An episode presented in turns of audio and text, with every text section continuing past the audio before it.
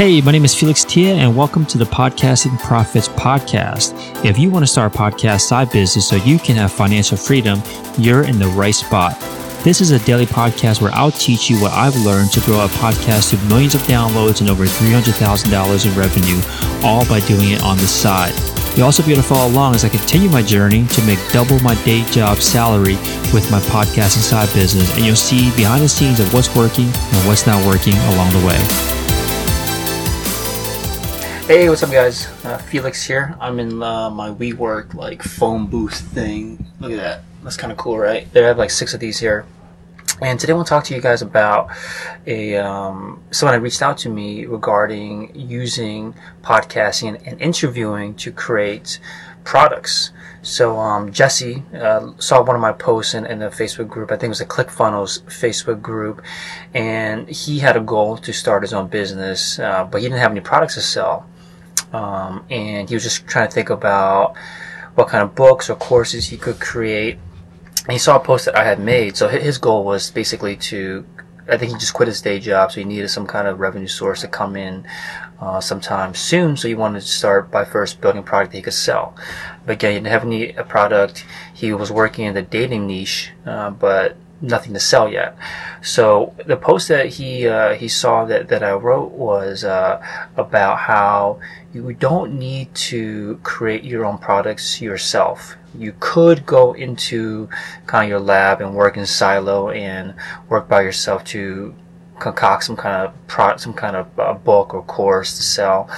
Uh, but instead of doing that, I really believe in the power of crowdsourcing uh, expert uh, information, crowdsourcing expertise. And it all goes back to something very similar to, to podcasting. So I told him instead of him coming up with it himself, go and find 10, at least 10 experts in his space. It's a good number to work with and interview them. So before you do that, you break down the, the book sort of courses that you want to create, the chapters that you want to create for the book or the modules that you want to create for the course. And then think of all of the questions that your your students that the people that you want to teach what kind of questions do they want the answers to? And then write that down.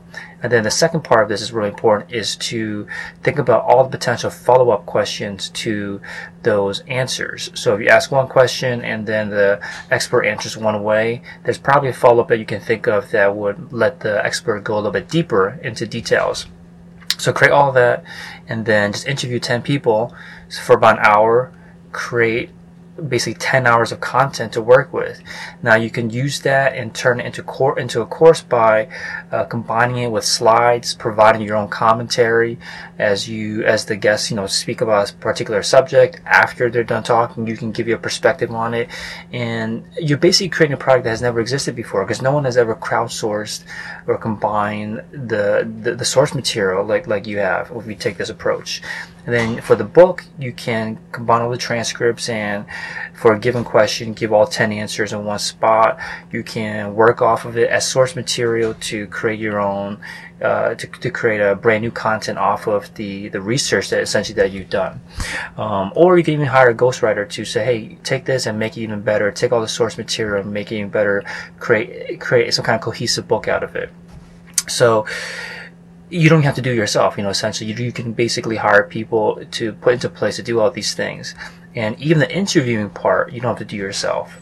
Your main goal is just to find out what questions your your students have, and then your job is orchestrate and put together the right people and processes to to produce uh, the, the the content that allow them to to to learn what they want to learn.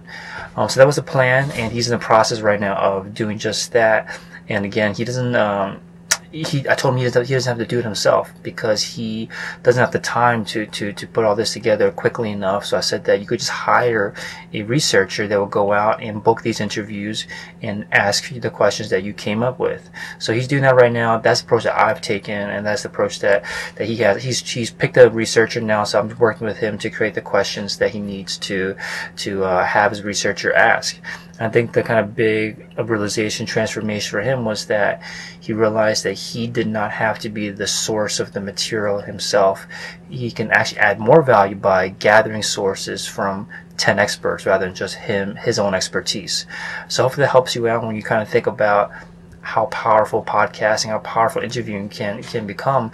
It doesn't have to be just some medium for you to speak to people. It can be a medium for you to create a product that is more fleshed out for for your students to learn from, and then for you to also monetize and create products from. Um, so yeah, hopefully it helps you out, and I'll talk to you soon.